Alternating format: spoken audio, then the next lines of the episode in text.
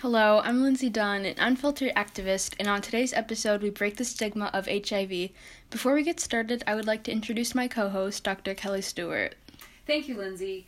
Um, yes, I am a medical doctor and I'm currently practicing in internal medicine, and I graduated from Harvard Medical School. As many of you are probably aware, HIV, or human immunodeficiency virus is usually transmitted sexually through needles or through other drug injection equipment. And for many teens, HIV is seen as disgusting, appalling, and those who have it are just people who have ruined their own life. But in reality, none of those are correct. That is true, Lindsay. There are approximately 1.2 million people living in the United States who suffer from HIV, and about 1 in 7 of that number are unaware of it and need testing. Out of those 1.2 million people, over 1,000 are under the age of 13. And you may be wondering, how are so many young people affected by HIV? The simple answer is if a pregnant woman has HIV, knowingly or unknowingly, it can be spread to the baby anytime during pregnancy, childbirth, or breastfeeding. And there's about 8,500 HIV pregnancies a year, which means there are 8,500 babies who have no way of preventing HIV.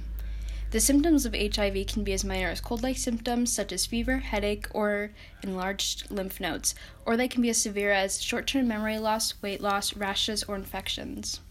And HIV is unlike most sexually transmitted diseases. Once you have it, it is not something that will go away. This makes HIV a very stigmatized topic.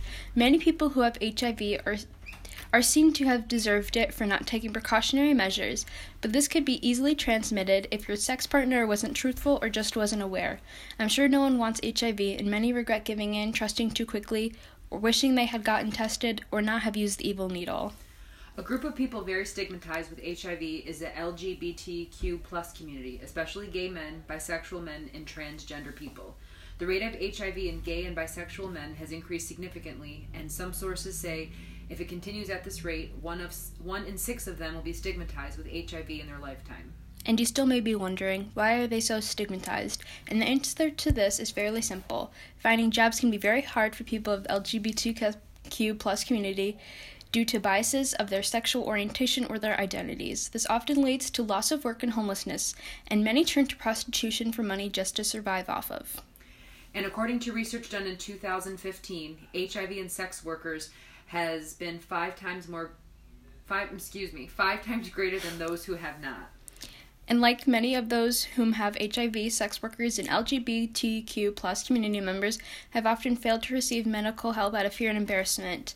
15% of gay men have stated they experienced poor medical treatment from a medical caregiver which definitely would make sense as to why they had not felt comforting coming forward with symptoms of hiv People who suffer from HIV are left to deal with stereotypes, side effects, but also discrimination.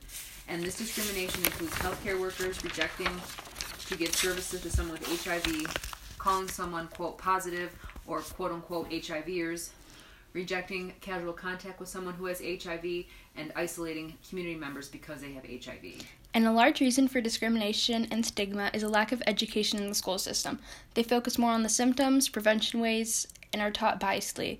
Fear of a disease that many can't control is an excuse for stigmatizing instead of educating on people how on how they should be treated. They're seen as animals looked down upon and frightening instead of as people. After all, they are no different than any of us. So here's a game plan for any teen who may be listening to this. We need to educate ourselves on HIV, comfort others who are scared to speak out, advocate for those who are unable to speak up, such as babies and young children, and take action so we can break the stereotypes.